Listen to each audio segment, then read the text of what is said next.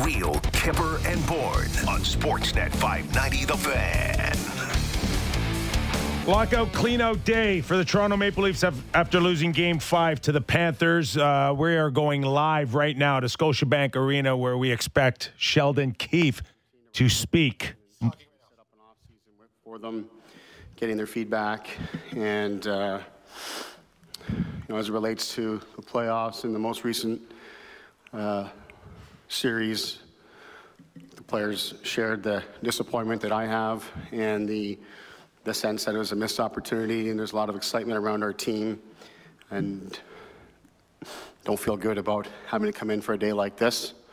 It's uh, never fun to come in. I think that's the, the one takeaway, the one thing we certainly learned, whether you lose in the first round or the second round, it still sucks. And uh, not a good feeling. So I think that was um, pretty unanimous throughout the group that that uh, we felt we had um, more hockey in us. Uh, that said, uh, clearly it's very difficult to win uh, in the playoffs, and uh, you know we, we we learned that and saw that through ourselves here. But uh, you know the it's a long day, a day like this, to, to go through the process of meeting with everybody and send them on their way. But uh, it's a necessary step in the process, and now the off season begins. Thanks. We'll move to questions.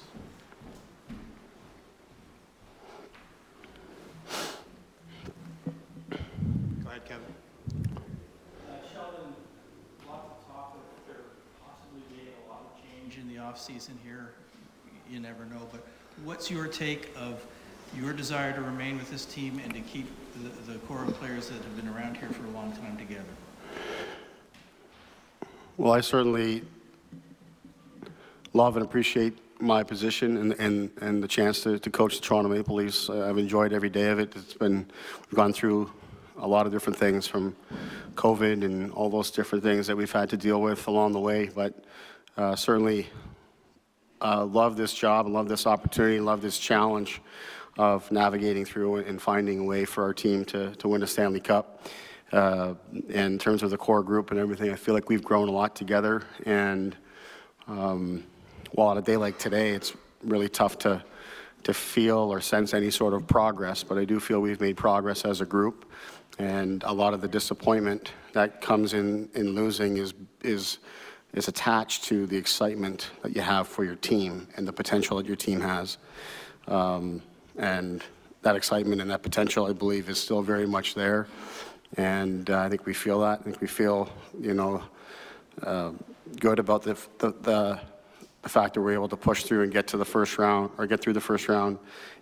Yet you also sense that um, you're so close and the margin is so thin to get beyond that, you know, get from eight to four and ultimately to two to one, you know, that journey um, feels you feel close, yet you recognize how, how far away it is. But, uh, you know, coming in today, and especially spending time with the players, I mean, the last couple of days for me have been, you know, pretty lonely and lots of reflection and, and, and uh, trying to understand what's, what's, uh, what happened um, and all of that. And there'll be more time to do that. But getting in today and sitting with the players and speaking with them, you know, you're, you're right back in the fight again and, and recognizing that this is, you know, um, disappointing day here today, but uh, you still have lots of belief in the group. Luke, uh, from a coaching uh, from a coaching standpoint, Sheldon, what do you wish you had done differently in the Florida series? I mean, there's anytime you lose, you, you know, you're going to question a lot of different things, and you you wish you'd done this or wish you'd done that. You know, I, I, I wouldn't pinpoint one thing there. I mean, anytime you're coaching a team, you're making hundreds, if not thousands, of decisions a day um, that impact everything that you're doing. Um, and you're, gonna, you're not going to get all, all those right. And, you know, there's some I got wrong for sure. Um, I believe you try to put your team in the best position possible. It's, it's a lot easier to, to question or to not feel good about your decisions if they don't go right. I also feel like our team was in a lot of good positions to be able to to get on the right side of games. Talk about how close the games were, some of the chances that we missed. You're one goal away, or you're one mistake away, or one less mistake away, I should say, or one more save. margins are so thin, um, but it is, of course, easier to, to look at things that you that, that didn't go your way and question them. I think it's important to trust trust trust my instincts and trust the decisions you make, recognizing that you are going to get some wrong. And I'm not perfect. Uh, like every offseason, I'll look to, to improve and get better. Um, and, and that's really the goal. I think as much as you're challenging and pushing your players to always be growing and evolving and, and, and improving, as the coach, I'm no different. Sheldon, if you compare this team to the one that just beat you, is there something that the Panthers had that you think this team was missing? And if so, what is it? Again, it's a hard question to answer. You know, um, I'm not going to get too much into into to Florida specifically, other than to say I think they're a lot better team than certainly than their their, their record would show. I mean, they're President's Trophy winner a year a year ago, and you know, a player like uh, Tkachuk coming in, and uh, and then you know they got world class goaltending in our series. You know, all those things sort of change their change their fate a little bit, but. Um, Obviously, we talked about the fact the series is lost in the, in the first three games. Inside those three games, to me, it's really in game two. You know, that, that's a series-altering game. Um, you know, as much as you want to, you know, go out and win game three and try to get both on the road, getting, you know, not getting one at home there was, was tough. Florida played hard. Um, they defended uh, well, especially later in the series. I thought this, the game was really wide open. Frankly, we, we were so we were a little bit. Um, we, were, we, we weren't expecting it to be as open as it was, frankly, early in the series. The number of ch- clean chances that we had, we didn't have really very many of those in the Tampa series. Uh, so we were unable to convert on some of those chances. And you could just see the goaltender's confidence growing from that. And then as the goaltender's confidence grows to that level, a team like Florida, who's already confident given they just knocked off Boston, they're, they're growing even more inside of that. And uh, so our inability to convert on our chances early in the series, I think, uh, uh, clearly had a dramatic impact. Here. Sheldon, uh, we- we all know your relationship with Kyle. I mean, he elevated you into this role, and and you guys have a very close relationship. His contract is up. I wonder if you could speak to what you hope to see happen, happening there, and the impact that obviously it might have on you either way. Yeah, well, obviously, first of all, I think, you- as you allude to, Kyle and I have a lot of history, and and uh, I believe in in a lot of the things that he's done here that have put us in a position to succeed. And of course, I'm, I'm hopeful that that that, that gets worked out, but it's of course out of my hands. And uh, respect for him, you know, it's I've been really kind of left him alone and let him let him really uh, sort through the things that he needs to sort through and, and let the process take care of itself. My job here today, especially, is meeting with the players, is to is to uh, you know set set them on their on their path uh, through that. But obviously, I have a tremendous amount of respect for Kyle, not just for what he's done for this organization, but what he's, he's done for me personally, my my growth and my development as a coach. Um, in terms of what happens from here, is out of my control. We'll do three more. Mark, Terry, and Lance. Sheldon, uh, what do you want your players to take away from the season, the progress you, you, you felt, and yet the disappointment of how it ended? Well, you, you want you want them to to take away um, the good feeling of finding a way through a very good Tampa team and winning the first round, which has been obviously a major hurdle here for quite some time. But also the, the sense uh, and the understanding of, of how difficult it is, and it does not get easier. You knock off a team like like Tampa, uh, who sort of felt like. Um, the Goliath in our division, you know, in, in the Eastern Conference, and, and then all of a sudden a, Florida team comes that's building momentum, and, and they come in ready and, and take it from you. So um, it's how hard it is, how uh, yet you're just you're right there. You talk about it, the process of going from 16 teams to eight teams of like four, like it starts to feel real, real and tangible. Um, so you- s- just stay with it. Have no disruptions. Stay on the attack, and um, and keep building that momentum. I thought we, I thought we went into the series um, a little too guarded and, and didn't go out and, and attack it and grab it. And, and uh, credit to Florida because they did that, and that's what you expect is two teams to do that. Um, you know, and, and that's where I think the growth is for our team as we continue to look at how do you get now to take the next step, uh, and that's that's part of it. I think the players really feel that. That's really the message. Otherwise, you're just kind of giving them the feedback on their season, uh, you know, and it's the the full season, regular season, and the playoffs, and uh, sending them on their way. And and you know, as from myself and coaches, we'll we'll go through our process and and uh, you know look to come back and uh, be better. Terry? Sheldon, if the core remains the same, what kind of players does it need to, to help it get over the hump here, do you think? Just, just for some of the additions Kyle made late, well, I think a lot of us thought those were the right moves. But what, what does it need, do you think, going forward? Yeah, again, I, I mean, obviously, I, you know, I, I don't get too involved in the player decisions and the personnel decisions. I do believe the moves we made this season set us set us up for success, and I think we saw that progress and that growth. You know, this, you know, these overtime games, these tight hockey games that we were finding our way onto the right side of. I don't think that's by accident. I think the group coming together the way that it did was was all part of that. Um, and it's really hard to pinpoint, right? You look at the, the Tampa series. You know, our, I thought our top players really carried us in a lot of ways, certainly offensively, a lot of other areas as well, while the support guys did their job and, and found our way to, you know, to grind through some tough situations and some competitive situations, you know, and then you, now you move on to a Florida series and now you need a little bit more offense and trying to find a way to get that one more goal.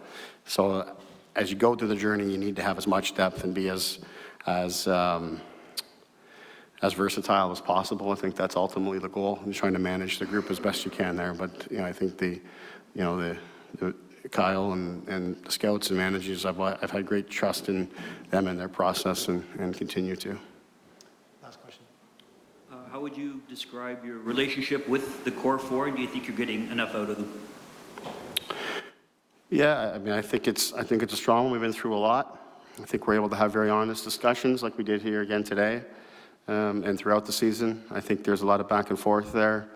Um, players have uh, responded well at times when being challenged and pushed. I think we've seen growth in each of their games. I look at, you know, I, I feel like William Nylander had a career year this year, uh, not just the numbers, but just also with how he performed. He's a guy that we've been really pushing and trying to get to uh, to, to, get to this level, and I, I feel like he responded very well this season. The others have set a really high standard. And uh, I thought, like, like I alluded to in the first round, they're a huge reason, you know, why we're why we move on. And then in the second round, they got a lot of really clean looks that they would expect that they would convert on, and they didn't. Uh, so I feel like a lot of things get magnified, of course, when the puck doesn't go in. Process was there. They're going through a lot of different things uh, to get to those chances. And um, you know, in terms of what, what I'm getting out of them, I, I I, I, look for body language, I look for work ethic, I look for competitiveness, I look for all those kind of things, and then you expect that their talent is going to be able to convert and take over. And sometimes that's the case, certainly in the Tampa. And in the Florida series, things dried up a bit for them, and we weren't able to play long enough for them to, to, to find their way through that. Thanks, Coach. Thank you. We'll be back momentarily with uh, Kyle Dubas. That was head coach of the Toronto Maple Leafs. Sheldon Keefe as they continue their locker room cleanout day after losing in five games to the Florida Panthers in the Eastern Conference semifinal. Nick Kypreos, Justin Bourne, Derek Brandeo, David Sisboomba, Sammy McKee along for the next two hours on our Real Kipper and Bourne show. Been a bit of a strange day in terms of not knowing scheduling. Uh, the one thing that we did hear out of Scotiabank Arena from a few out of the media, JB, is well, I don't know really what's happening here. We do expect Kyle Dubas to follow Sheldon Keefe, and we'll take you right back to Scotiabank Arena. But as far as the rest of the day, uh, show up at nine and, uh, you know, We'll, we'll speak to you when we want to speak to you. Yeah, is that what's going on here? I, it's tough to make sense of the day today on top of so much for us to pick through. From I hope they brought the media some lunch, maybe a box lunch, maybe somewhere to lie their head for, one of those little little cots they have for daycare Only kids. only one a year uh, box lunches, and, and that's at the draft. One of those banquet style burgers. Sounds good. Well, hello, fellas. Hi, guys. Sammy, you okay? Yeah. Would you uh, a weekend to just focus on your mom's Sunday and just leave blank everything out? I had a phenomenal weekend outside of Leafs results. Beautiful weather. Did, got a lot done. Saw my mother-in-law. Talked to my mom yesterday. You know, went to a patio, had a couple beers. Really enjoyed my weekend. And it's almost like the needed Leafs didn't finality of it. He didn't like dangling with the uncertainty. Now that it's over, he's he's okay. I think the the way it ended on Friday really sucked.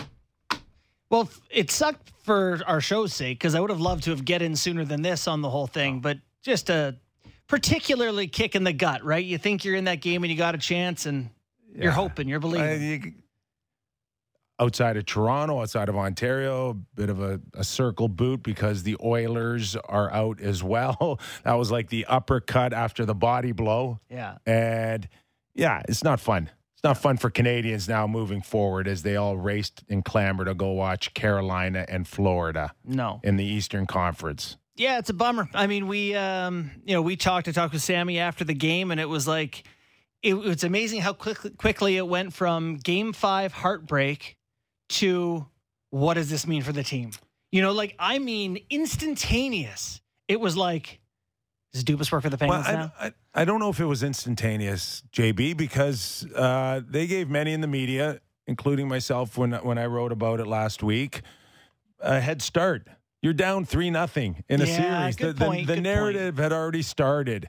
So it it was an easy transition to maybe to most definitely we can ask these hard questions now. for sure. Our, Eh, our show after they went down 3-0 was much more scathing than the one when they actually lost, I think. Yeah. Right? Because you're you've sort of have that feeling of they go down 3-0 of the finality of it. Like it almost felt like it was over at that point. And it, and it was. They got that one win down in, in Florida, but they come back here and lose on home ice. It's just it find kind of like sorry, felt like it was over. yeah, they were diagnosed terminal, and you Yes. said goodbye. We're, before it well, we'll happened. just kind of continue on. Uh, we've got some uh, Kippers Clippers, including uh, a lot of players. The focus, obviously, on on the next uh, two hours will be that core four. As we await uh, Kyle Dubas, still needs to to speak, and and we will get to those quotes. But let's just go back to what we just heard moments ago, because as we walked in, we threw it as quickly as we could to Kyle or uh, to Sheldon Keefe, head coach of the Toronto Maple Leafs uh, just what you got out of it. Uh, for me personally, I could tell you that uh, there's not one thing I would use as a Kippers Clipper that I found interesting. It's funny all year long. He was our first star. yeah. Today, when you're want No to hear him the showed when we needed most, him most. I got How relatable. absolutely nothing. Coach is going to keep his mouth shut. nothing out of Sheldon. Yeah. That was good on him. Uh, I don't know a lot. To go to go up there and what did he speak for? Four minutes? Five minutes? No, like, No, like 10, 12. 12. Oh, was that long? Yeah, Kipper. That's Yeah. called the filibuster, is what that is. That's just He said absolutely nothing.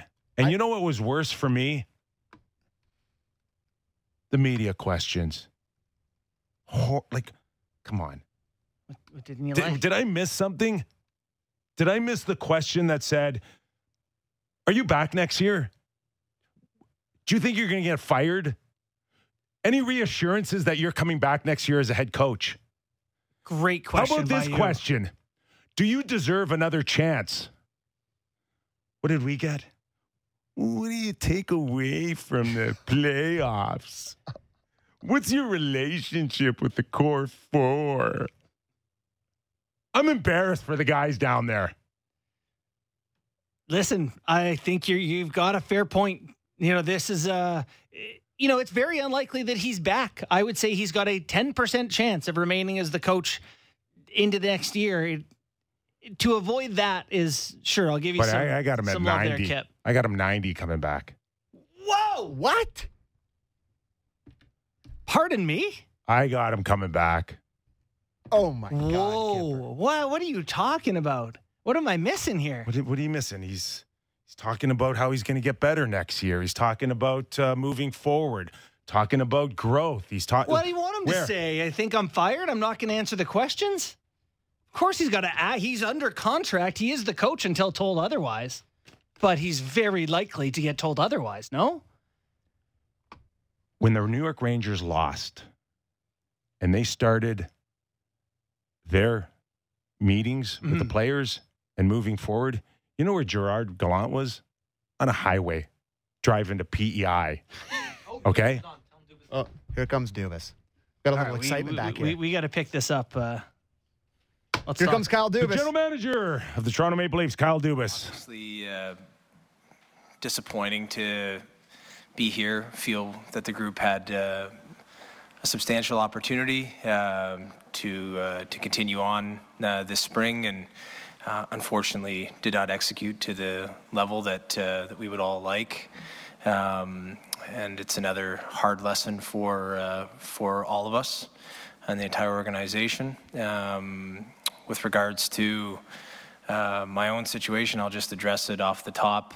Um, um, had a good, long relationship here with, with Brendan and the owners. I'll speak to them in the coming days, uh, but probably more importantly, uh, speak uh, to my wife Shannon and our family uh, here in the tonight and, and tomorrow, and see where we're at um, as a family um, and how we want to proceed um, with everything. Uh, this has been a, you know, and just in learning the past couple days, has been a very taxing year on them. Um, and uh, that's obviously very important to me. So um, we'll go through all that and, and um, we'll all make our decisions and roll from there. But that's, uh, that's that situation. I'll open it up for questions. Josh? Kyle, last year you and Brendan sat shoulder to shoulder at this table with a, a sort of a unit, with a you know, unity for the organization to run it back. He's not here. What, if anything, should we read into that uh, today? Uh, I'm I'm responsible. So you know the decisions made on on uh, on trades, on roster, uh, on everything, they're on me. So I, I feel like I should I should sit and, and take responsibility for them. I don't uh, I don't need anybody else to be up and shield it with me. It's on me. Kevin? Uh, Kyle, putting aside for a second uh, your own situation, which matters a great deal towards the future of this organization, but what's your confidence level that the players that have been here for years, the guys we call the core, can actually get this done and, and win a championship in this city together? Um, I think that that was the tone of the conversations with them today, Kevin. Were were very difficult, and um, you know we all collectively need to continue to raise our level, um, uh, players and staff. And I think the one thing that I would say about this spring, as I sit here, and obviously there's a lot uh, that will need to be cleared in the coming stretch. I don't know what's going on here. Um, but um, the uh, well, I know what's going on here, but no, just I've never seen such a gymnastics amongst the media corps before. Anyway, it was impressive. Sorry. Um, I think that uh, you know there's a different you know in terms of the goal, it remains the same, Kevin, but perhaps the path needs to shift slightly. It needs to be adapted slightly, and you get in between you know persistence and full belief versus being a little too staunch and rigid. And, and I think that's a question that I would take the time for myself um, and reflecting on the year uh, and, and then decide on that uh, heading into the spring towards the draft and free agency. Kyle, what's your level of belief that Sheldon Keefe is the right coach next year to lead this group? Um, I think in, what I've seen in, in Sheldon, um, you know, in, and I'll just kind of go back to these playoffs, which were disappointing, but I, I felt, Luke, that um, in even going back to the last series, Sheldon and his staff made adjustments which put our group in position to capitalize. I'll just, for example, use, you know, going from game one to two, the major topic was their top, the, well, at the, the Bennett line. And the coaching staff did a good job to adjust and address that. Going into game three, if you go back and watch game three, in the first period, we had, I think it was five odd man rushes based off the coaching staff's adjustments. And then game four and five, you know, we, we played well. It was just, we put ourselves into a really bad hole and it was too little too late. So if there weren't those adjustments happening, um, I would probably be a little bit more down on him. It, it's there's still to me has to be a full evaluation of of everything, and a full and conclusive answer on that. I think to do so right now would be too hasty. We'll cap questions with those that are standing right now. Chris? Hey, Kyle, uh, recognizing what you said about there being a family and business aspect to, to your decision with your future, I'm just wondering though, do you still have it in you? Do you want to be here? Do you want to still run the Maple Leafs? Um, what I would say to that is that um, I think it, it requires me to have a full family discussion, Chris. So I, I can't. My family is a, a hugely important part of what I do. So for me to commit to anything without, you know, having a fuller uh, understanding of what this year took on them uh, is probably unfair for me to answer where I'm at. I wish I could give you more, but we haven't been able to have those full discussions yet. But it was a very hard year on them. And uh, thus, it's tough for me to. What I would say is that I'm, I'm not going to, I, I definitely don't have it in me to go anywhere else. So it'll either be here or it'll be taking time to recalibrate, reflect on the seasons here. But you won't see me next week pop up elsewhere. I don't, I can't put them through that after this year. So. Kyle, for you personally, what have the last few weeks been like? We've seen the emotional reactions, of course, to the games and everything that's been going on and getting into it with some fans in Tampa. Just how would you describe your emotions, what this has been like the last few weeks? Uh, well, they're all different. Um, I'm happy to go through them because they're my own foolish, at times, actions. Um, the Tampa one, was me defending our fans and Morgan. Whether I should or shouldn't, I'll leave that to you all to decide. Looking back on it, um, you know, I thought it was the right thing to do in the moment. I don't know that my language was appropriate for this position, but anyway, it's Morgan Rielly, it's our fans. They're passionate, obviously, uh, and I am as well, and um, that was that. Um, I think, you know, throwing the water bottle, I was upset with our play. Um, I didn't know Josh Kloke was running surveillance on our suite and recording everything I was saying on Saturday. Um, but, you know, listen, when I started down this, I'm, I'm, an, I'm an emotional person. I have, and sometimes they show outwardly, and I am deeply passionate about what we do and our people here, the people I work with, the people who work for me. Um, and so when you're in it for years at a time with people and you want them to have success, you're going to be emotional. Uh, that, that's me. I know some people might not like it or care for it, but that's me. And, and I think, you know, i have always been that way. It's just, so I have to realize that, um, you know, there's more I, I, could see it when it was happening in Tampa. Every single person's taking out their phone, and I'm like, oh, this is it's not going to go all too well. But uh, you know, it's a different era even than like nine years ago when I started when I was in the Soo. Everything's being recorded. The the television, particularly the Canadian broadcasts, seem to really like showing the general managers, especially when they're upset or happy, which that's what the people want. Great, and um, you know, but this is me. I mean, I, I'd like to say I'd be able to, con- to not be that way or not be happy or angry when things don't go well, but this is me. Matt. Kyle, when you look back at the degree to which you changed the lineup at the trade deadline, so I think it was six new bodies yeah. going in, yeah. Conn Smythe Trophy winner, multiple Stanley Cup rings from Luke Schenn. Do you have any moments now where you kind of wonder what is left to change? What is left to do to try and get this team to break through? And assuming you do end up back here, what is left? What would you consider adding to this team? Well, I always think, I, I, think the minute that you don't have any ambition or the minute that you don't have any ideas in terms of what to change is, that's probably the time where you have to sit and say, um, maybe this is not for me or it's for somebody else.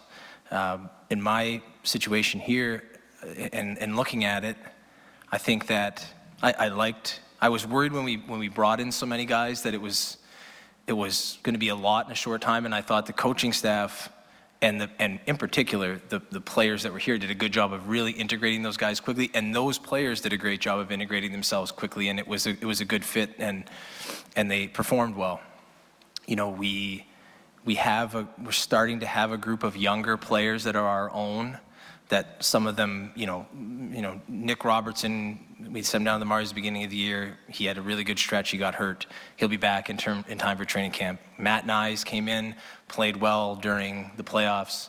He'll be here. You got Bobby McMann who who pushed um, throughout the year and, and played well when he was up and played very well for the Marlies. He got injured in, on Long Island, and so now he's pushing. So uh, we're starting to get to that point where you know, whether it's Niemela, Villeneuve, Hirvonen, Minten, you know, another first round pick this year, where, where those guys are starting to come along. And that's really where we need to get to. I, I, you know, adding the players each year as we need has been important, but we really need our own guys to continue to develop and, and jump in and come along and continue to find good value bets in free agency. Now, we'll have more cap space this year um, than in the past, and, and um, but we'll have a lot more to address because of the, as you mentioned, the free agents, man. Yeah. Rosie? Um, Kyle, uh, one of the first words out of your mouth when you sat down was uh, disappointment, and I think you were referring obviously to the whole equation, but I was wondering how disappointed you are in the team itself, in the players, their inability to rise to the challenge, and particularly in their second round, their, yeah. you know, they crumbled. Sure. I, I think, you know, Rosie, when, when you, you can't, before the playoffs, the, one of the things, and, and I, I find in this position, you're, you can't, you, the, the pessimistic things that enter into your mind, you can't really, you don't, you're so focused on what's the day ahead. But in this, like when I sit here, it's what's going to happen if these different things happen, these different scenarios. And one of the things that I had uh, lurking was you know the narrative around the team, which which I have always, and we've had in these discussions here, have always disliked a lot, was like, well, they, you know, you just need to win around. Is it a success if you win around? And I never viewed it as such. I've always viewed it as it's our we're trying to win four, and we're trying to win the Stanley Cup, and the team I believe is capable of that. And and it's it's easy to say, well, you know, why don't they do it? Which is what your the question is, and that's that's when disappointment happens. So yes, I'm disappointed. Uh, I'm disappointed in the fact that we only scored two goals a game, um, I think for the last seven games in a row. Um, and we have to find a way to um, convert on those chances, and we have to find a way to uh, build in different offensive principles that can allow us to produce more at those key moments. Um, you know, I, I think that it, it's interesting watching the games that there's, I think the Western, I, I, don't, this is just my feeling, but in the Western Conference, the scoring seems to be more free flowing. In our games in particular, it seems to have been very tight and close. I don't know whether that bears out across the whole thing or not. Um, but, you know, we're going to be in this division, in this conference for, we're not moving from the East. So, we're, we need to find, if, if that's the way it's going to be, we have to find better ways. And, and so, yes, there's disappointment in, in all of it. Um, the inability to um, the inability to get past the first round and then be ready to roll come the second, and inability to score throughout, and and various different matters. I, I think yeah, that's the best word I would use. Last question, Pierre. Uh, yeah. Um, can I go back to the answer you gave to Chris about your future, knowing that you're not in a position today to give us a, a clear answer, but I just want to be precise on this. You're, you're saying that if you you're either going to be Leafs GM again, or you may take time away from the game. Like you don't see yourself taking any news with other organizations. That's correct. Yeah. Okay. Yeah. Uh, and the second question is, you've been steadfast, certainly over the last few years, that not wanting to move any of your of your top players. You believe that you're the core of this team. Are you open to perhaps trading one of those top players this summer if you continue on as GM? Yeah, I, I would say, Pierre, that I'm I'm very, the, the answer to this gets construed in very different ways. So the answer that I would give is I'm this spring and summer through to next October am interested in doing anything that we, after a very thorough evaluation, because if you're going to do something like that, it's you, you, got to bet it's got to be very th- thoroughly done, which I think the, the team we just played serves as a, a great template for. Um, they won the President's Trophy. They lost in the second round. They were disappointed. They get to the summer and they trade two of their core guys for uh, for a great young player, younger player, and um, that's a that's a big move. And and um, but I don't think it was hastily done. It wasn't until I think it was late July, it was a Friday night, late July, um, that they make the move. So the, the way I would answer it is I would consider anything with our group here that would allow us a better chance to win the Stanley Cup. So that I would take nothing off the table at all, and I think everything would have to be considered um, with regards to anything to do with the with the Leafs.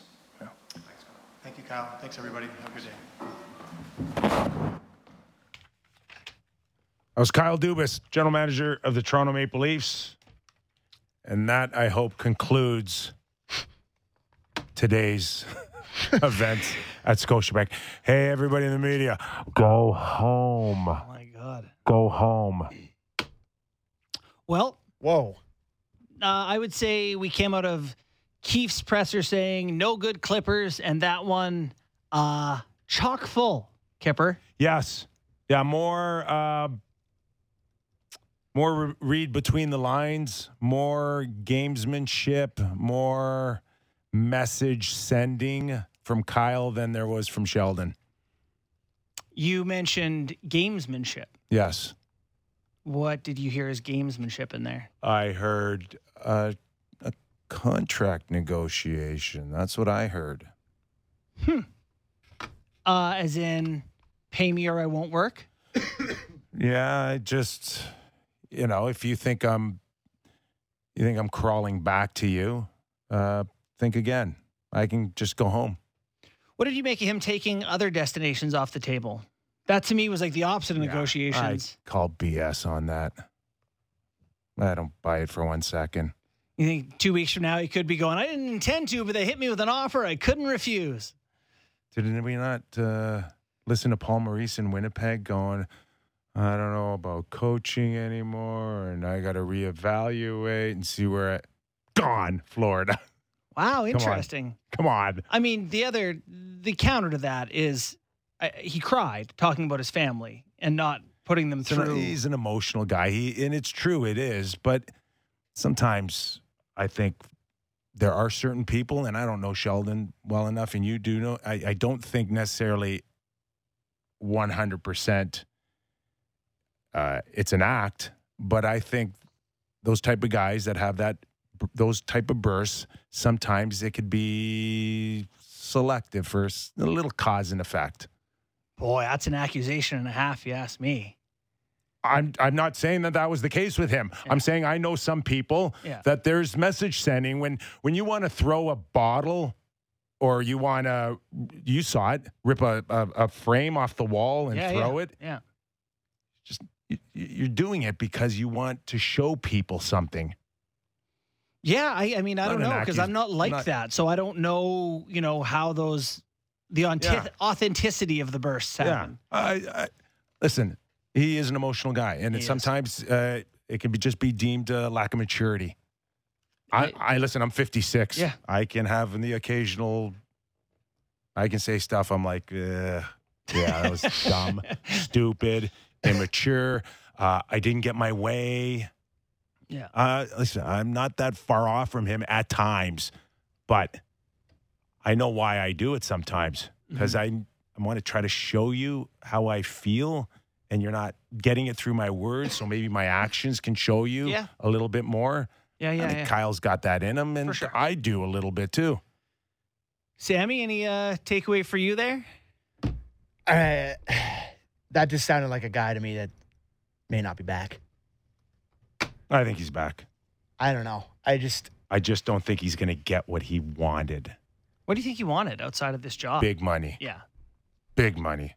I think I think there's a, a sense that uh, he he thinks he's and again, it's not just marketplace. This is a guy that watch walks in that building every day and sees one of the most successful uh, storied franchises make hundreds of millions of dollars to the point where you can watch uh, Messiah make 12, you can watch Nurse make eight, you can watch your boss at six and a half, seven. And he's like, okay, well, you know, I'm not two. Yeah. yeah. I'm not two. Yeah. I've done a pretty good job and I've given you 110, 115 points. So I'm not saying it needs to be six or seven, but can't be two. I think I left that press conference feeling like he will be back. Yes. Um, you know, I, I, you know, hearing Kipper definitely swayed me a little bit too, though, Sammy. Like watching that, you know, so trying to think because you know my family knows his family a little bit, and trying to think of what they've been through. And imagine every time you're in the store here and someone talk about Dubas, it's a lot of, you know, Listen, again, yeah, I'm not saying that he was not, he was insincere I about know. the family, but that's just Part a of the- ploy, a marketing or not a mar. It's a negotiation ploy. We use it all the time. Yeah, you get an offer, you're not sure on the offer. Uh, I got to take it back to my family. Yeah. It buys you time. For sure, it for buys sure, you a little bit of this, a little bit of that. So you're going to tell me now that you know you got to go back to your wife and family and have a discussion Oh, I about think your they've discussed it. future. like, like, hey, Kyle. It's probably come up. Did, did, uh, it comes up at my house. I can tell you at that. some point between October and now, did, did- does your wife know you were in your option year? yeah, she, she comes home today and that- goes, just so you know, Yeah, I didn't have a car. Listen, I, you am don't sorry have a I didn't mention this last eight months, but we were in our option year, and now we got to talk. Um, what do you think of Primanti Brothers sandwiches? You like those from Pittsburgh?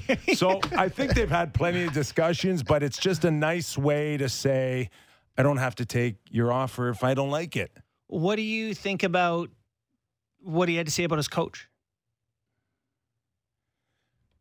All I know for sure is this time last year, he looked everybody in the mm-hmm. eye and said, mm-hmm. What we have here is the next Barry Trotz. We're going to be talking about Sheldon Keefe like Barry Trotz. in 15 years, like we're talking about Barry Trotz.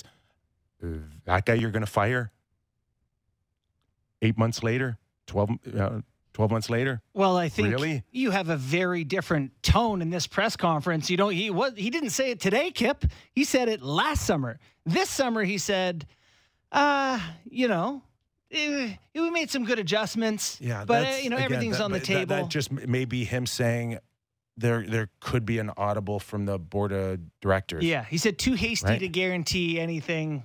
Listen, I I know one thing for sure that if he comes back, if Kyle's back, he's not pulling the same thing he pulled 12 months ago when he said, I still believe in this group. No. That that card got played. Now he's singing a different tune that we got to look at things that uh, can get done and I'll consider anything that helps us get better. Using the Florida Panthers example to me when asked about trading one of the core guys is a massive change in tone from Mhm. anything he's ever said And about that- any of these That's guys. the court of public opinion he's appealing to. You know, hey, look, other teams do this and it and it works. Oh, it's a copycat league. Listen, anybody that wins a Stanley Cup plays, they're big and strong. We're going big and strong. They're fast. We're going to go and get faster. Oh, they won on goaltending and system. We're going to play defensive hockey with a great goaltender. That's all he's doing right now. He's just ripping off success. Yeah, The- it's- every to me, coach, it's every coach for and every permission. team does that.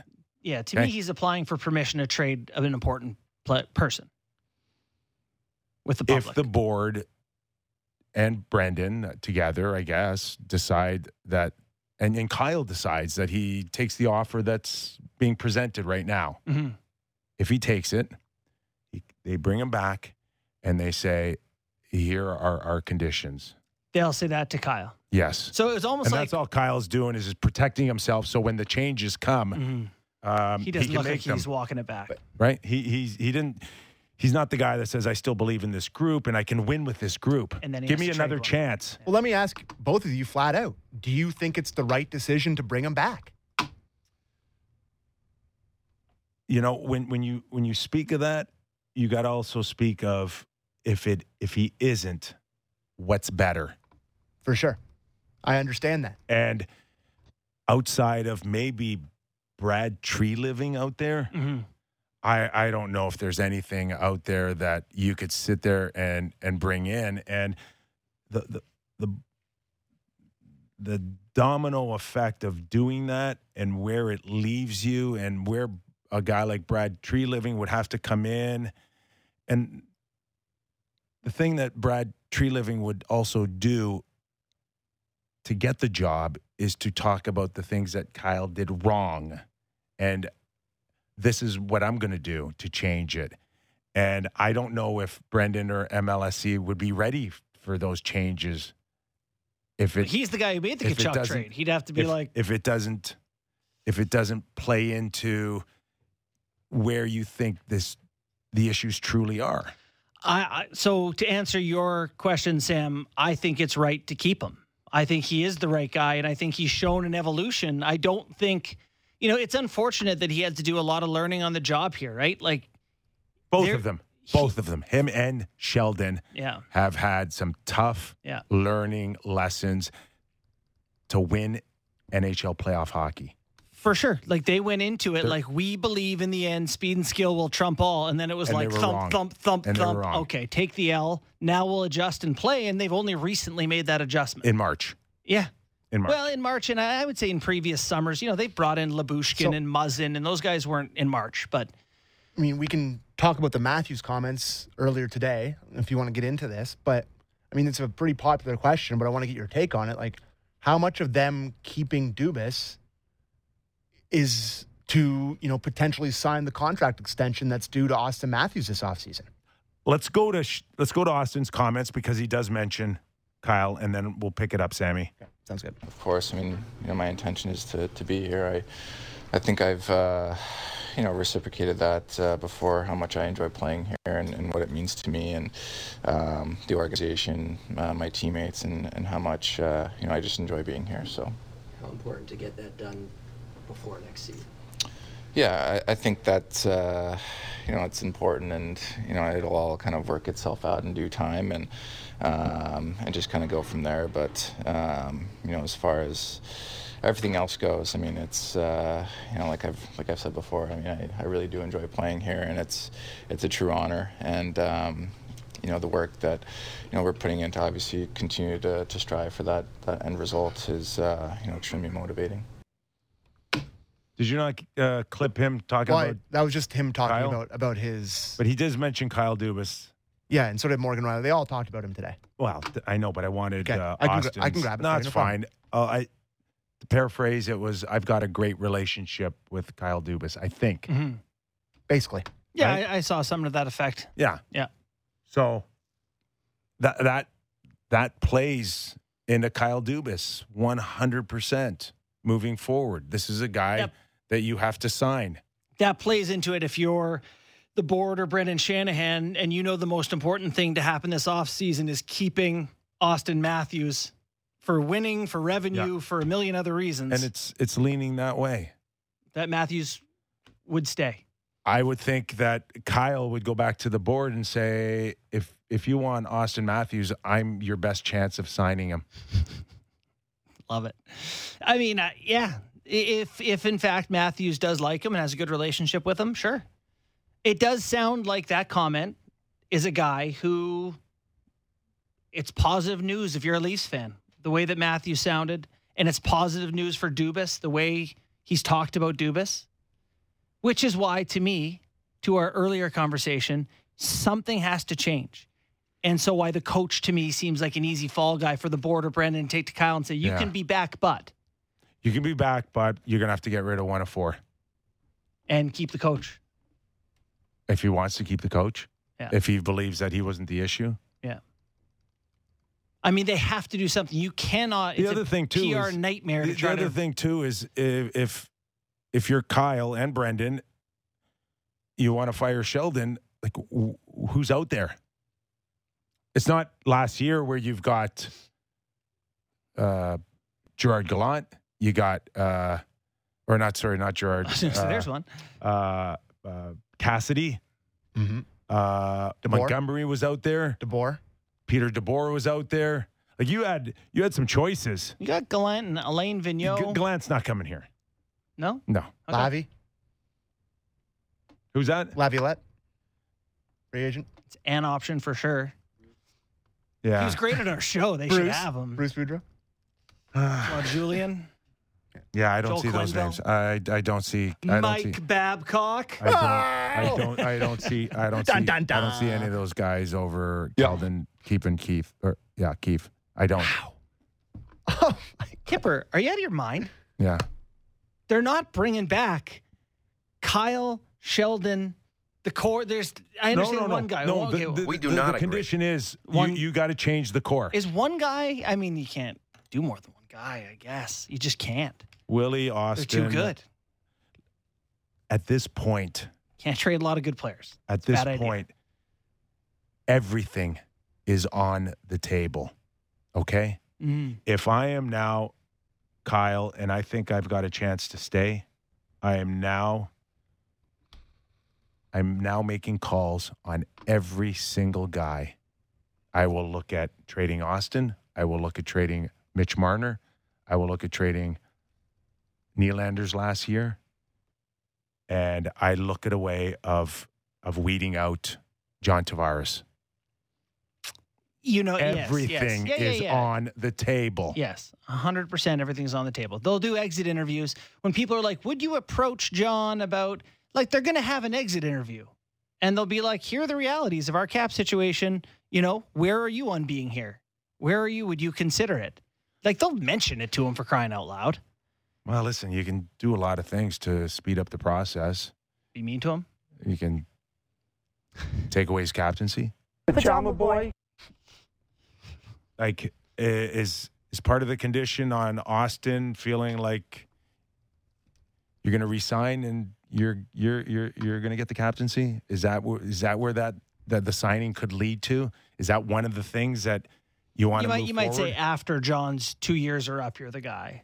I don't think they would. I mean, hey, I've said it before that it probably should have happened, but I don't know if I still I don't know. that. I, I that's I I'm just thinking as a negotiation ploy. Mm-hmm. We could have another conversation if actually he'll ever be a captain on an NHL team, and can he truly lead? Like I can have a conversation for you for an hour on maybe why he's not that guy. Mm-hmm. But you, if you have the opportunity to sign him, and like, there's obvious warts Do with you- him. Do you, need it though? I mean, What, just Matthews. No, the captaincy. Oh. to, he want to, it? it you know, does Doesn't he even change want it. it? That's Doesn't right. That's another. anything. That's Yeah. another question. Does he even want it? Yeah.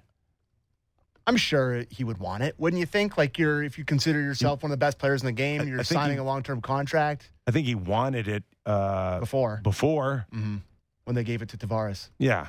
And did that really come back because of an incident in Arizona Yeah, I think that's probably what it was, right?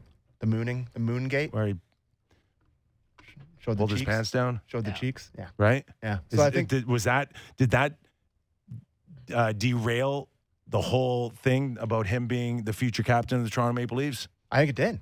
I actually think it did. Well, I don't know. I feel like I don't we're off think- track here. No, it's not because it's all tied into whether or not Kyle can get this guy signed. And if Yeah, he yeah. does, what are the parameters? And here's another one for you. Like, what are you going to sign for? Mhm. Let's let's have that conversation right now. Happy to. Love to. Yeah. Like, does this guy think he's walking in and becoming the highest paid player in the league?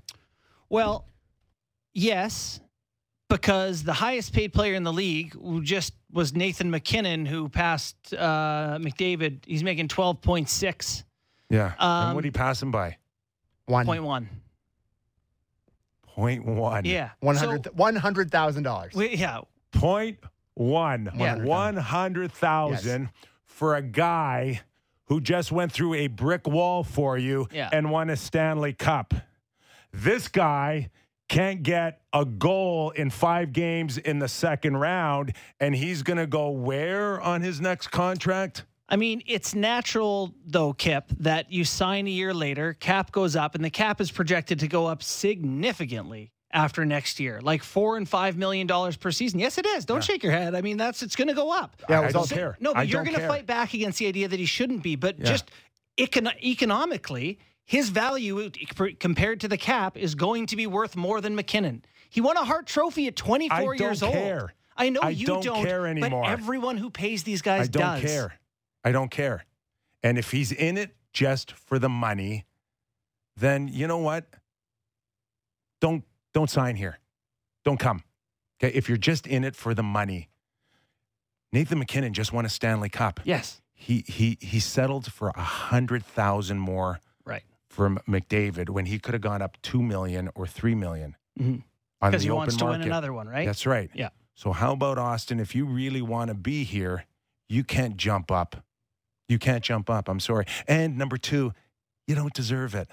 I think, well, first off, the, the don't deserve a thing is, I disagree with that. I mean, given where he's at in his career and what he's accomplished already, I know they haven't won a cup. One career year, 60 goals, a Hart. He scored 40 goals and got tries. Selke Trophy votes Then this pay year him at like a 40 goal 6'3" and scorer. 25 then, years then old. pay him like a 40 goal scorer then. the year before didn't happen all of a sudden It because it did. was a career year? It did- maybe it was. Maybe it was. And maybe it was, but it happened. You have to pay like it existed. So to me, he's going to get a raise naturally. And I think to say, you want to win again? You can't take $14.5 million. okay, you can't even take 13. I think that's a fine conversation to have. I think you can say, fine, you want to be the highest paid guy in the league?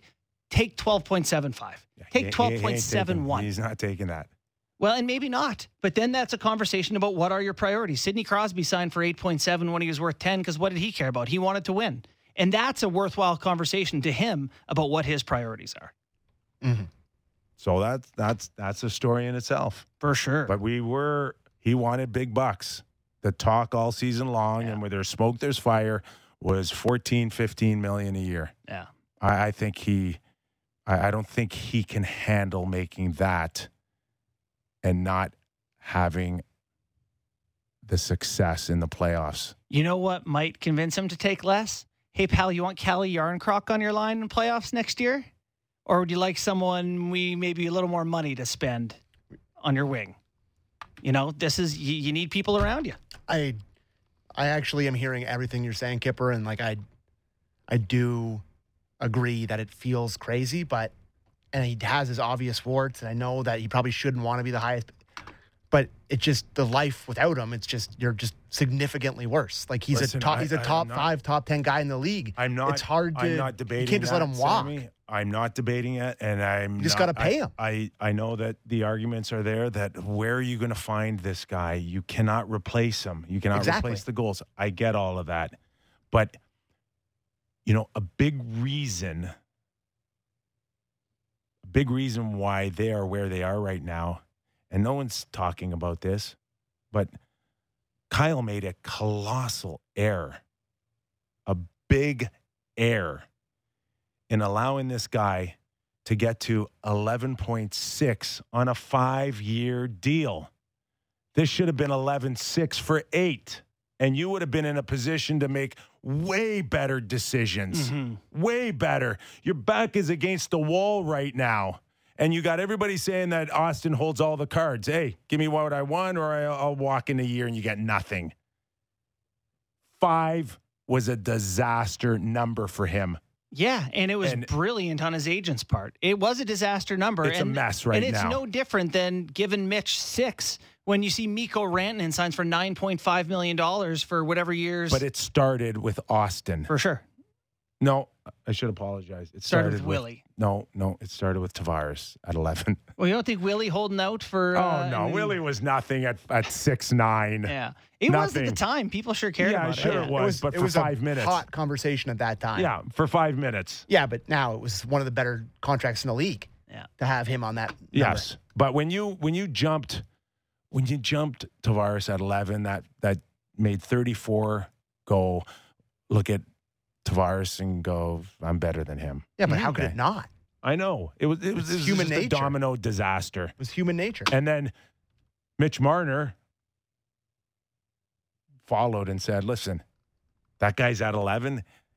Auston's at uh, 12 uh, or uh, 11 6. You know, I'll take a million less than that guy, but I'm not worth anything less. And that was after. Like, There's no doubt that that right? It's I a mean, it, disaster. it's, it's why things are as challenging as they are. Is that those contract nega- negotiations did not go well.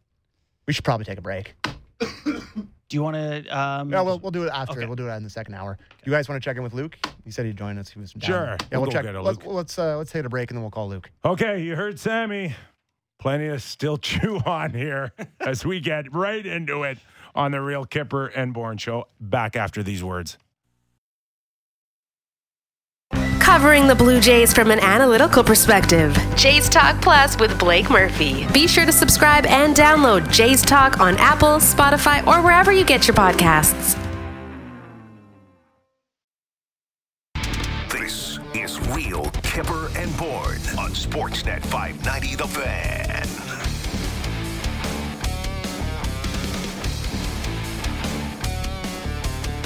We assume everybody's gone out of Scotiabank Arena after lockout uh, cleanup cleanout day for the Toronto Maple Leafs.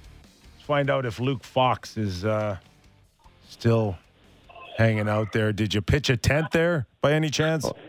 Oh my God, that was long. I put in a shift, boys. I'm still here, my because I got to write a story now. My work's just starting. Um, but yeah, it, you know what? I've never, never been part of one that's taken that long. Um, really tense and, and interesting times here at Leafs headquarters. Okay, so uh, before we get into anything with the players, we heard from Sheldon, we heard from Kyle. They didn't go up together, which suggests that uh, there's some separation there. And we know Brendan Shanahan didn't speak today, and we expect to hear uh, from him at some point, uh, maybe later on this week or next week, depending on how quickly they sort things out or want to make announcements. What did you get out of Sheldon and Kyle today?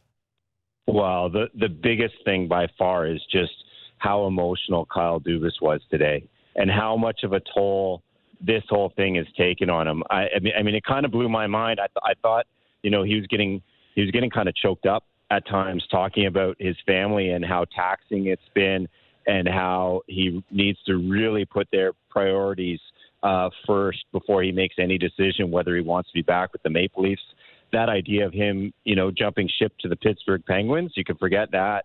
Um, he said he doesn't want to be anywhere else uh, because he doesn't want to put his family through it. Like he doesn't want to make his his wife and his young children go through a move this off season. So he he needs to do some some soul searching, find out if it's worth it to keep doing this job. Then he has to figure out if he even if he wants to do this job, what they want to offer him, and he has to meet with ownership and Brendan Shanahan. So there's a lot to be sorted out here. Um, another big thing is is he didn't give Sheldon Keefe an endorsement, uh, but didn't say that he was the wrong man either, and he didn't give the core of this team an endorsement, and that is a very first.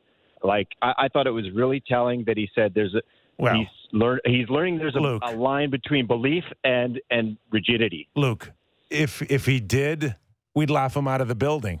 If he did give anybody an endorsement, you know that.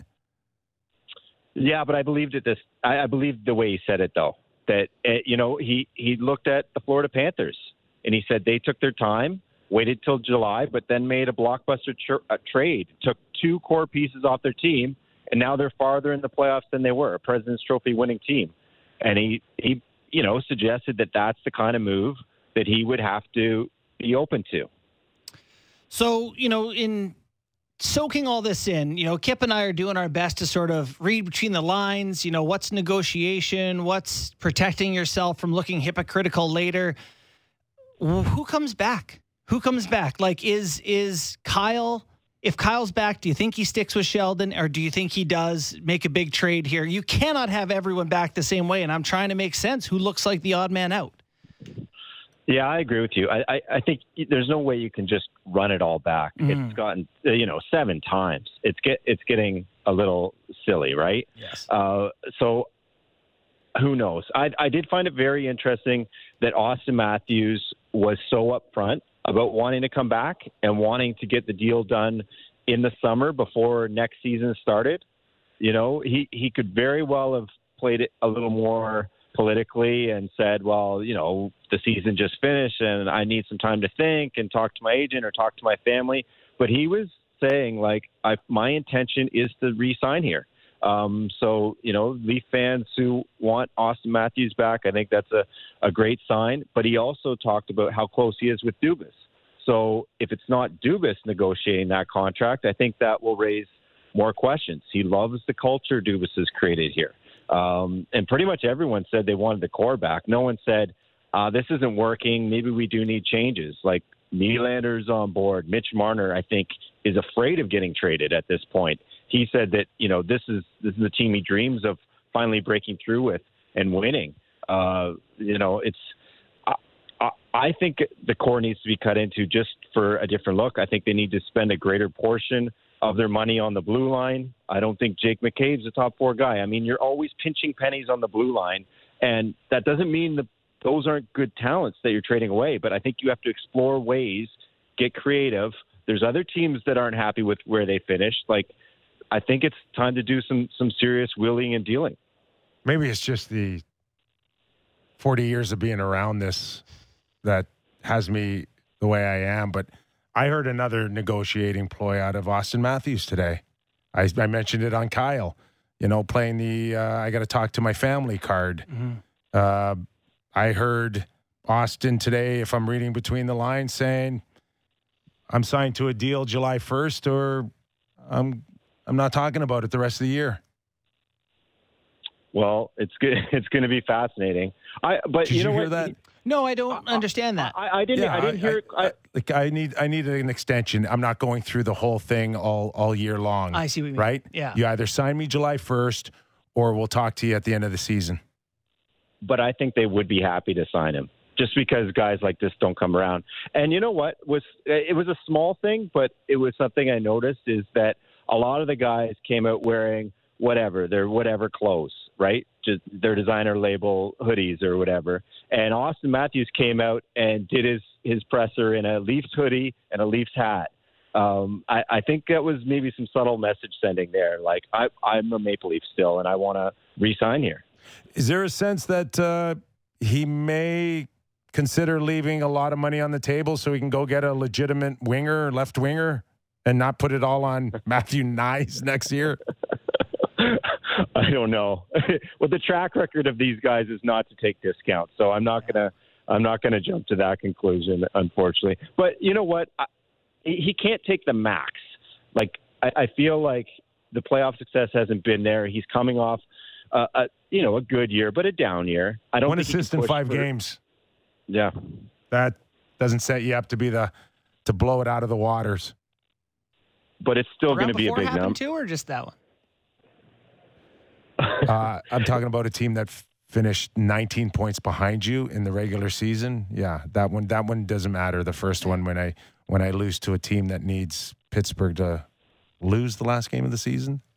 He snuck in. It's just, it's just you, you don't get number one centermen who are capable of scoring 60 goals, right? You just don't get them. So when you have one, you, you pay them. Yeah, it'll be interesting. No question about that.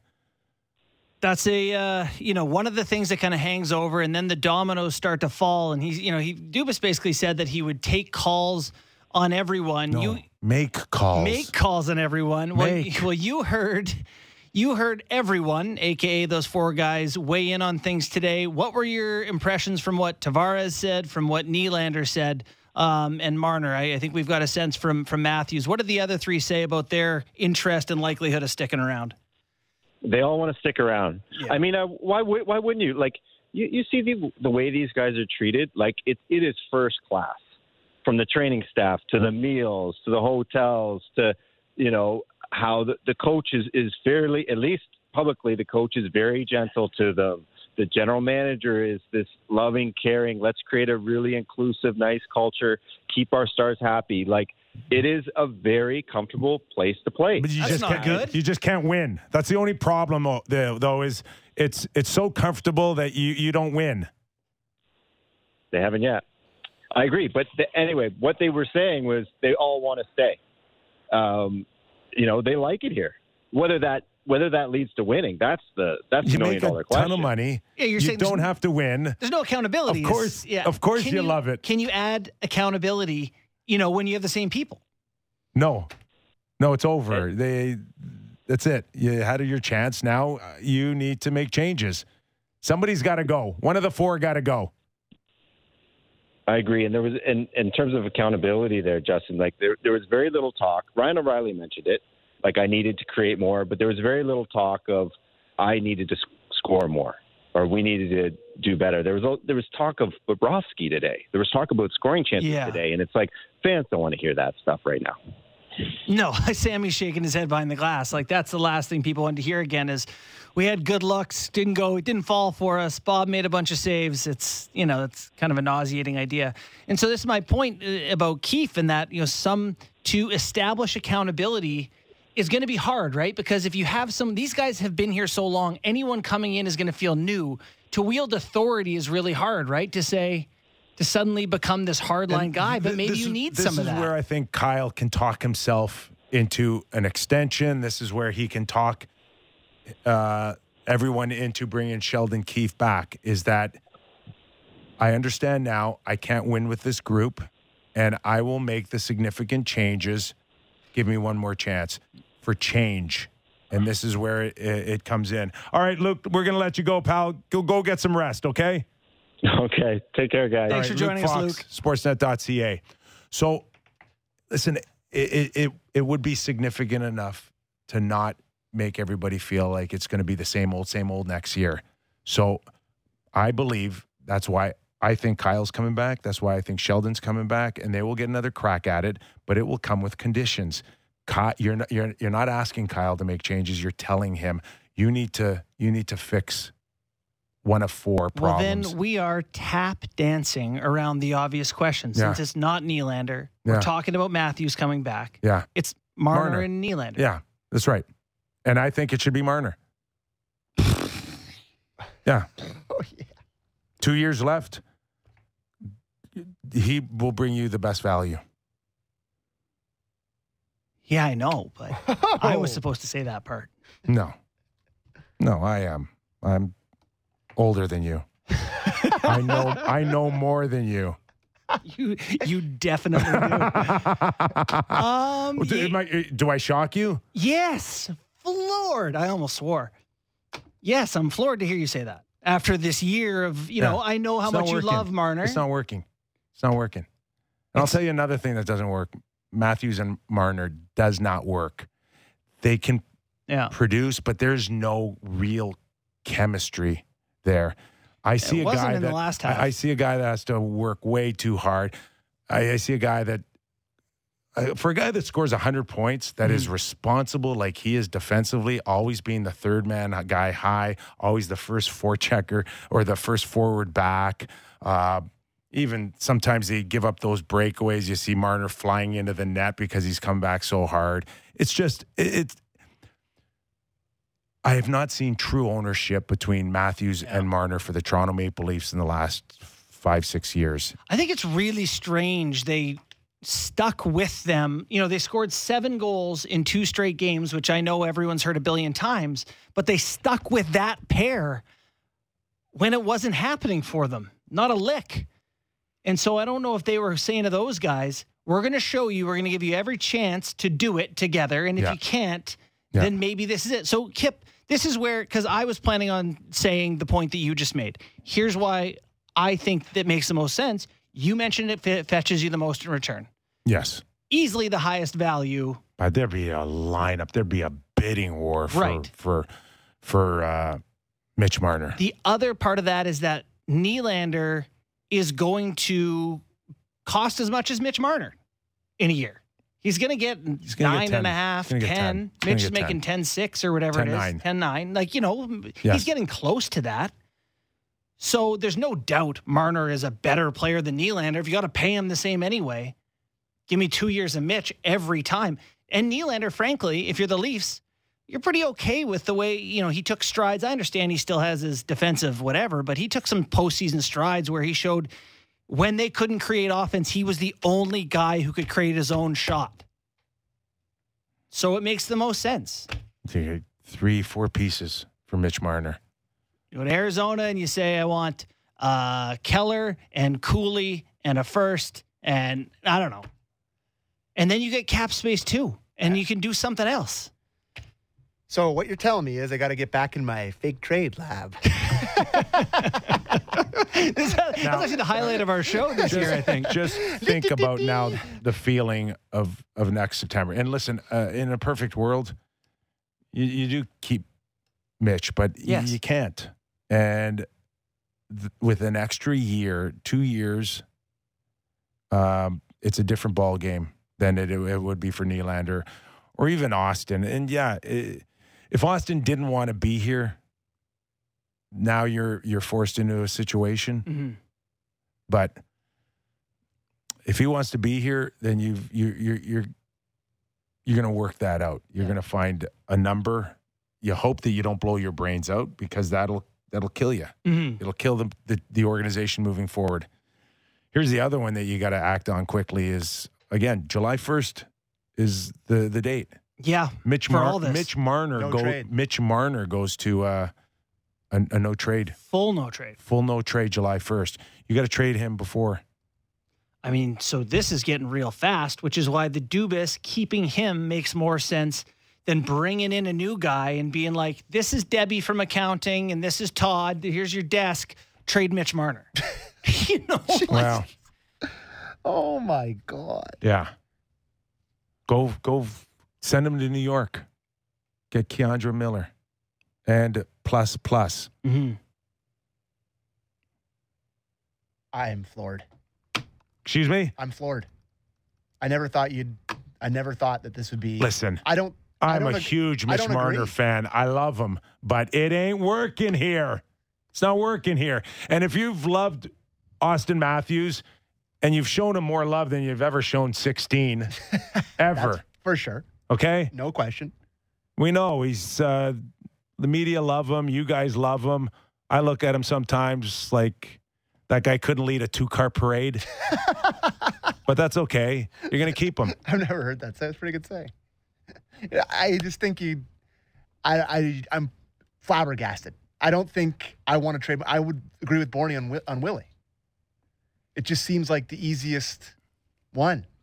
But there is a chance come September, if there's no 16 in your lineup, you're going to look at that team and go, tough to be better. uh, I'm not sure you're better. Tough. I mean, you're, playing 24 minutes a night, killing penalties. I mean, You're not going to be better if you trade any of them. the hope is that in playoffs, you're better equipped. You're you're more well rounded in the ways that help you win in the postseason. There's no guarantee you are, but uh, you know there's no reason to assume the worst. I, I just don't. It's such a scary thing, and I like I trading him is a horrifying thing. Trading Marner. Yeah, this is the thing though. You're sitting here with all. You know, Sammy, you cannot come back. Kyle, Sheldon, and Brandon cannot come back with this same group. And- and frankly- over. there's going to be some really upset people. A lot of them are stroking six digit numbers for boxes down at the Scotiabank Arena. Mm-hmm. And frankly, I don't know that trading Nylander even moves the needle for people in a way. The core is still Matthews and Marner. You can talk about the core.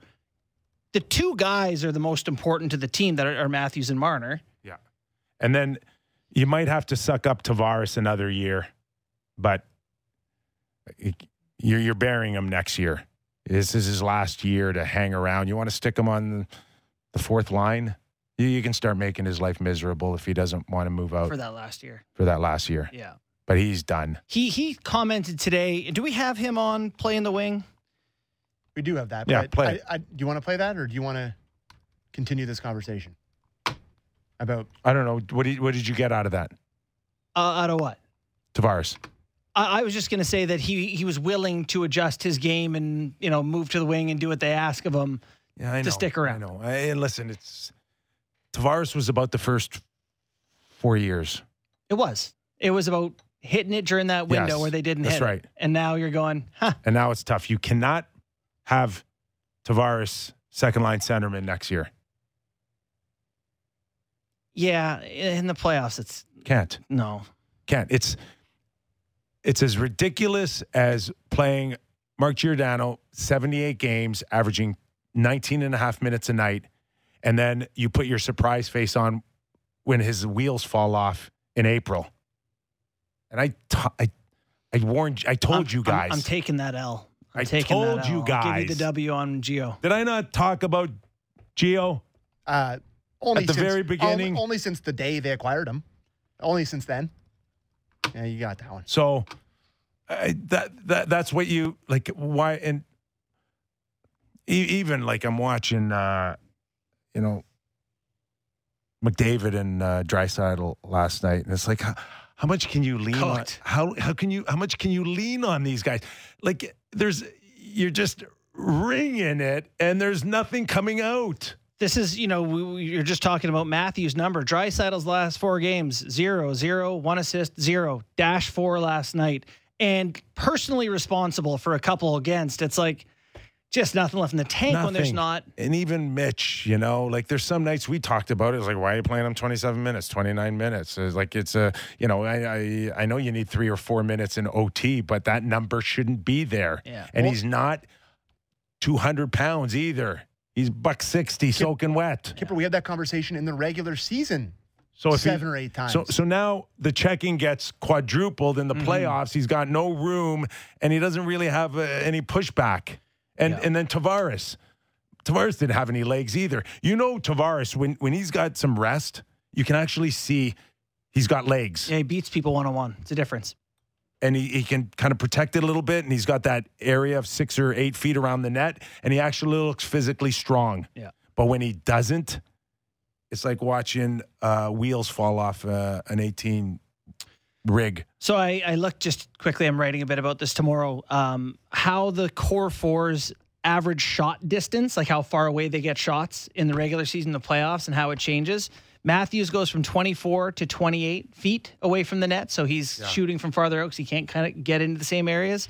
Um, Nylander's 28 to 30. JT is like 16 to 18, and Mitch goes from 30 to 40 feet out. Like all of them can't get there at the end. And whether it's no legs, tired, no aggressiveness, too much, whatever. Well, no, it's skill, skill, skill, Yeah. skill.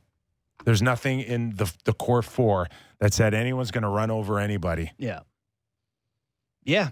You know, the guys that I think of when I think of what this Leafs team need are not, I'm not saying get go away from skill, but it's guys who have this like tenacity. Yanni Gourde, Kevin Bieksa talked about him on TV. Yanni Gourde is this guy. He will fight you. He will, he's passionate, desperate, whatever. See Jonathan Marchessault last night for Vegas. You know, he's kind of, you know, I mean, rat in a good way, the way he just keeps coming, keeps coming. They don't have that type of guy that can score on top of the tenacity. And I know they're not easy to come by, Yeah. but like they're missing that element of the guys who play big minutes. Call it anger, call it desperation, call it whatever. I'm not saying the guys don't try; Listen, they do. It's I'll they're go- just not I'll- wired I'll, that I'll way. go another. I'll go a step further on that. Matthews looks like he goes out of his way to avoid that. hmm Yeah, Okay, he is the least confrontational number one centerman I've ever seen in my life. yeah. This guy goes out of his way to avoid it. Scrums, you know, we the ragdolling, uh, you know, the not fighting back. He, he'd be the last guy to go into a pile and rescue you off the floor. Mm-hmm. Uh, he got into a slobber knocker with Stamkos in the first round. That was a hell of a, that was a hell of a, that was a hell of a That's bout. so on him. that was that was a hell of a bout. You're right, though. I, I don't disagree that That's an issue. at for me. some point, and It's an I, issue. I've wondered if he, as he gets older, because I felt this way as a player, got a little bit more like, okay, you know, like I'm kind of sick of this. And at some point, you got to punch someone in the beak. It hasn't happened, and maybe it never will. That's an issue Yeah. in itself. It's an issue for sure. Okay. It's an issue for sure.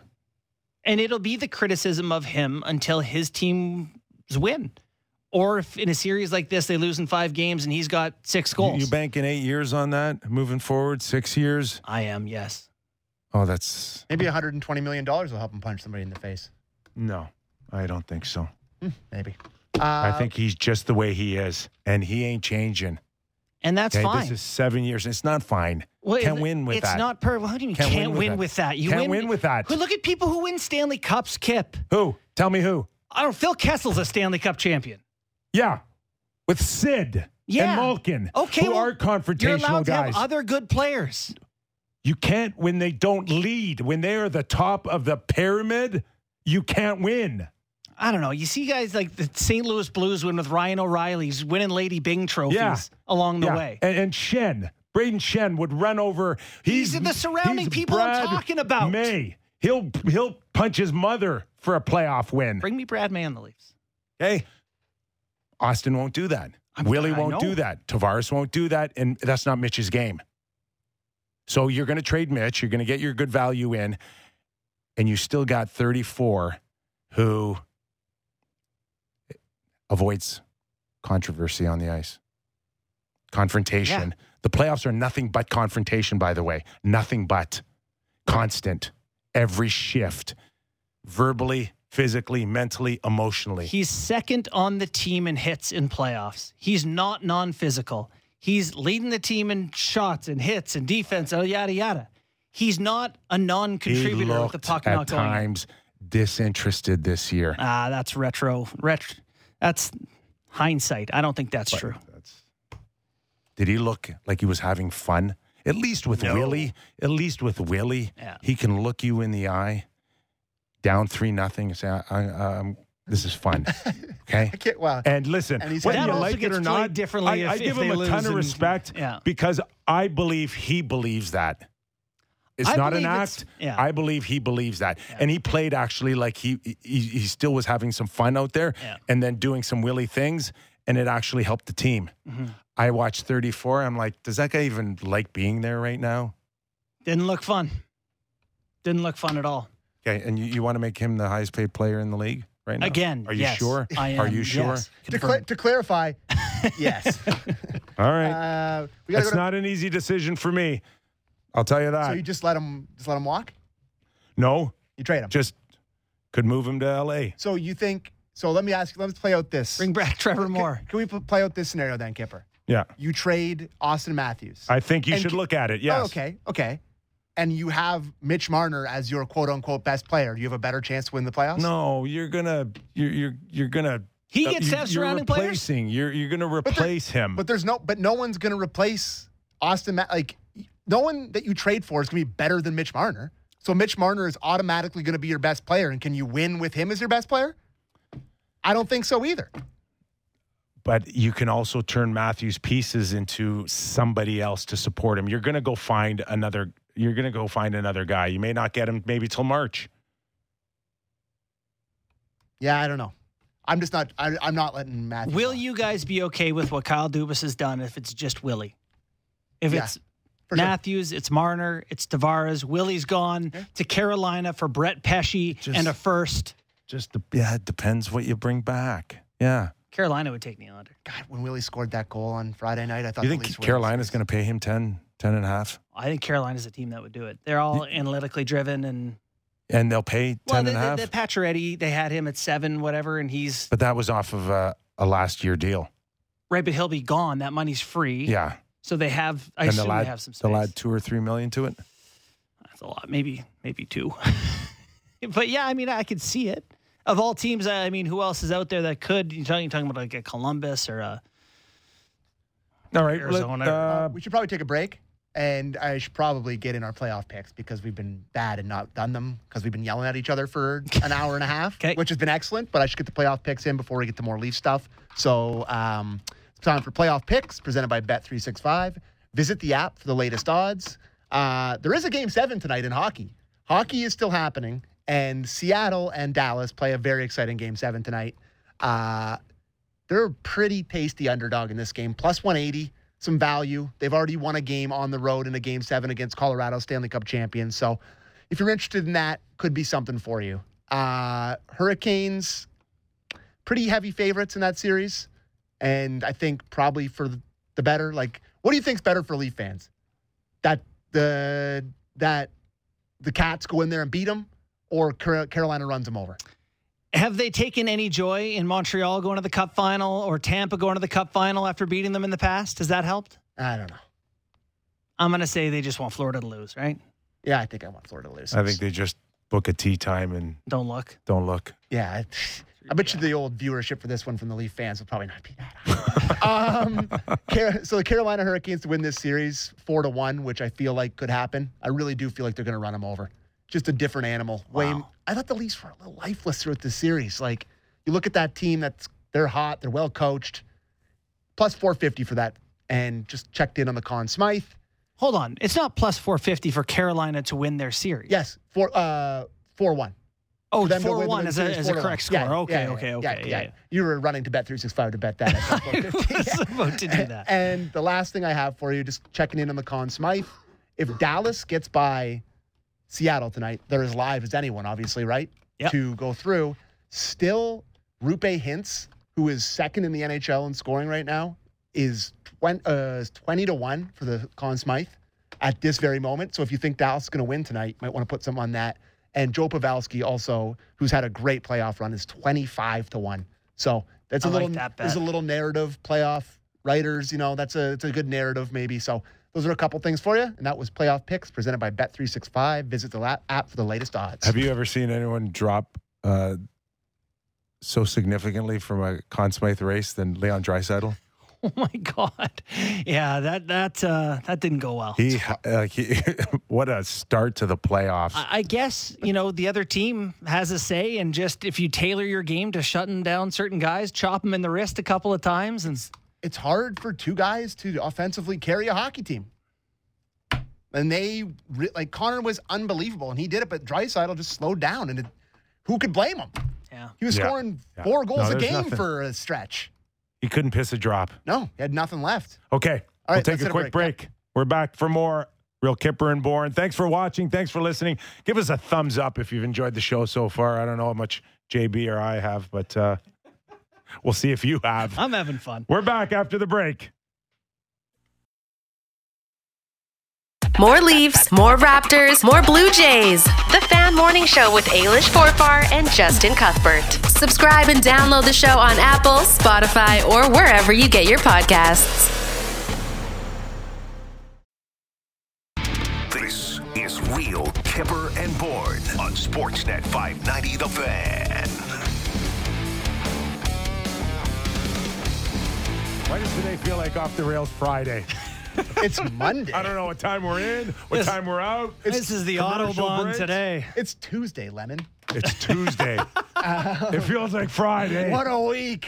What a week. It's Tuesday. Can we shorten this week up? Uh, yeah, let's just go to an hour starting tomorrow. Okay, uh, I had a couple housekeep housekeeping notes I wanted to bring up with you because we didn't talk about the game at all on Friday. And that's No, we were supposed to. No, but that was understandable. The coach talked, and then and Dubas talked, and we screamed at each other for an hour and a half, which was great.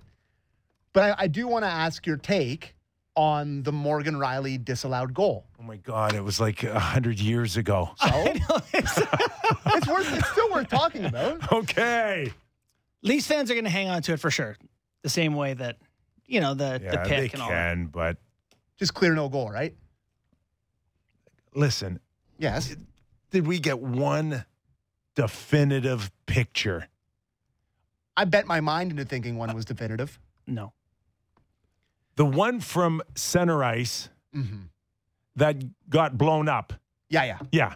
Yep. The same one that reminds me of being in history class in grade seven watching a National Geographic m- movie that it's like the same blurry picture. It's like when someone shows you a, Big- a video of a concert they were at on their Sas- Motorola Razor. Sasquatch? Just Bigfoot? Can you give me one picture in the year 2023 of a puck over a line Mm-hmm. that doesn't look like you licked my glasses? Okay. Please? And, and if Please? you can't, it's not far enough in the net. Can I ask you though? I think it was in, by the way. I the yes, puck was in the we net. all think it was in. Yeah. But we don't have the the evidence. And So- you cannot do that because now Why you, you you have all watched uh, John Shannon at Sportsnet like 10 years ago do par- parallax image. Oh yeah, yeah. That's what you saw from that center ice angle blown up Mm-hmm. is the space between the painted line and then the ice Right, thickness. right. There there's Sure, the ice is white or clear, and so you're looking this way. You're not looking at that's the line. Mm-hmm. what you saw from a camera at center ice.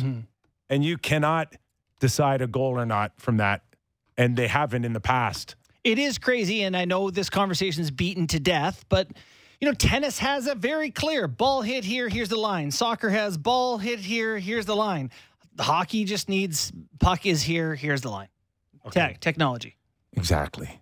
so you go to tennis and go ask them how much did you pay for all of that, and how much R R and D uh, did you put into that, and then go ask the NHL's budget to go uh, do all of that, and they're like, uh, uh, we'd rather flip a coin.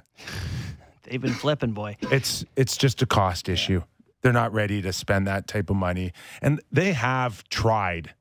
Trust me, they've sawed they've sawed pucks in half. Yeah, there's a chip in the puck currently. it. I'm yeah. and like the technical the technology and what it takes and then they've also gone to the guys and say hey shoot shoot shoot with these pucks Yeah. and they're like these pucks suck There is a chip in the current puck though, Kip, and, and it just doesn't do what they, they need it to do. I guess. What does it do? Is it, so they can do like a little. A tracking for they can do where the, it is, the little location. logo Would on it, the puck. it would be a different chip though i think and it would be different Right. technology and it would mean uh, the integrity of the puck would have to change even more I got to figure something out. so And one last housekeeping note, and I don't even know But no, why. I should- before you move on, I want to say Morgan Rielly cutting that to the net was my favorite play of the whole playoffs, even though it doesn't count. Like big moment, two one momentum. He he sticks out a leg and takes it across the net. That's when good things happen. That's my Don Cherry moment for the day. I just I have to bring this up because I'm taking a bullet for my Leaf fan sisters and brothers. The amount of messages I've gotten about Kalle Järnkrok's stick in overtime. And I understand that, you know, we got to do this in big spots, but, you know, I would point you to the pick play and them calling that in a rather big spot last year. It's a pretty egregious miss in overtime that led directly to a goal. not This is it, Kip. I know, I know. I've, we've all seen it. We've all seen it, and I, I will say this. Okay, we have our group chats, uh, right? Yeah. Okay, you sent that where you really noticed I didn't. it. I didn't even send it. Who was, sent It it? was Borny. When did you send it? Like Today. the- this morning. Yeah. Okay. Today. Yeah. It happened Friday. Oh, I know. So my my point is that at the time, in the moment, it's not egregious. It looks like anything else that's going out there, and it's like the wild, wild west. Mm-hmm. Okay, Chris Cuthbert and Craig Simpson are are, are two of the best. We've we've said that all year. They they they didn't see it. Mm. Listen, I watched 300 Okay. angles and replays. I didn't see it. I No- think nobody saw it. okay. So how how as an official are they gonna just all of a sudden now call that? It, it's in it, if Because you're standing on the ice and you're if, paid if you lots if you money. look at where they It is a are, it was so well concealed and hidden. You have to go find that angle days later to go. Oh, this is really bad. In the moment, for an official to see that, call it in that moment, They'd have to- highly unlikely. they'd have to be good at their job. Re- no, bionic eyes. It's a, it's a I mean, it, it totally depends where you're standing, but like it's egregious. It's just was you're right, concealed well. Really concealed well. And who would ever thought Did you care about good? Gudas would knock you oh, out? And how about him screaming in poor old Wall's face? Oh my god. Do you have any God. thoughts about that? Yeah, they just beat him in a series. It felt great. Who cares? Like, Yeah, listen, I don't. To, to me, just my natural instinct is like, yay for my team. And like, yay, go hug my guys. I find it really weird to have a triumphant career moment and be like, ha ha, Well, you know, he- in someone else's face. Like, But where are I, your I, priorities? I would do that in a heartbeat. Go suck eggs, buddy. Yeah. Go have go. Uh, you're done. in, de- Out. in defense, in defense of Radko Okay, Gudas, classless, which is something yeah, I never thought like- I'd say. Yeah. The last thing you can look at playoff hockey and say, oh, well, there's a lot of classy moves out there. His back Fair. was his fa- he was facing him because he had just you know grabbed onto Järnkrok's stick and rode him into the net so Right. that Nick Cousins had a oh, wide I open know lane. But Is he didn't have his face like he that was his first reaction was like with his back to everybody else reacting. So he just screamed. I hate all guy. I saw there was a freight train and Gudas going back on Järnkrok, who looked like he could he might have needed a diaper. Okay? All, all He- I know is Järnkrok is back there because Järnkrok got eaten up and spat out by Gudas. I am not playing the Radko Gudas' good game. Never. That's not. A freight train. yeah, okay. If I'm if I was a crumb Järnkrok, bum, if I if you will, a crumb bum. like okay, and how about the lily pad? Well, that's That's- that's where that's I where was- Okay, let- if we're gonna talk Can about you that not play, be in the opposing crease Hey. in overtime? That's where it's in at. game we're in five for over. me. Where are you going? Where are you Insane. going? I'm, I'm Insane. going to join a rush now with with Sam Lafferty It was, it's it was not even Acciari. Auston and, and Mitch. It- it's it's- Lafferty. It was Acciari. I just Or, was it Acciari? It was Acciari and Sorry. O'Reilly. Acciari and Riley. Why did you bring me back to that moment? And then and then Liljegren goes in there and he Ran bowl- into a teammate. like a bowling ball. Yeah. Wh- where are you? But what you know think? what? I'm You're gonna on leave the ice in overtime. I'm gonna leave Järnkrok back there. I'm covered because I got Järnkrok back there. Can I ask you guys uh, around the room here? How many people thought that two, three on two going back the other way as soon as that puck went away from Liljegren, Liljegren was going in the net? I Raise did. of hands. I did. You just knew it. Done. They had too You much knew it. time and space. Backing up. Yeah. Järnkrok would have backed up any further. He would have fell in Lake Ontario.